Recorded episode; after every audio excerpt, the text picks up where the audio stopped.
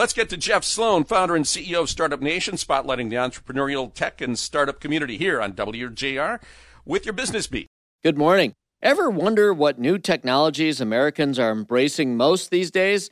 Well, a recent survey indicates that 72% of Americans indicate that they are active users of social media, while 78% of Americans indicate that they are actively enrolled in video streaming subscriptions.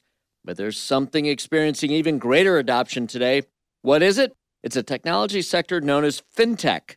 More Americans now use some kind of financial technology apps, otherwise known as fintech apps. So much so that now 9 out of 10 Americans claim to use some form of fintech app as a component of their own personal financial management activities, ranging from mobile banking and investing to borrowing and even buying and selling cryptocurrency.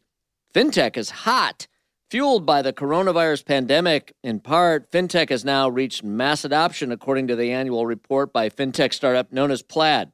To further illustrate the dramatic rise of fintech in the U.S., just one year ago, the adoption level was at just 58%, swelling to 88% adoption rate in 2021. So, why are consumers embracing fintech apps at such a dramatic rate? Well, 93% reported that it saved them time while 81% said it gave them more control over their personal finances. The survey also found that there's a growing expectation among consumers that their financial institutions better offer them some form of digital features and services. 76% even said that they'd switch banks if they didn't. Now, all this adoption of fintech bodes well for our interests in the Detroit region. Dan Gilbert has made fintech a specific focus in the growing Detroit technology and startup ecosystem even launching a trade association known as the Detroit FinTech Association, a nonprofit trade organization formed to highlight the existing culture of technology driven financial services in Detroit. Just another way Detroit is on the leading edge of what's hot.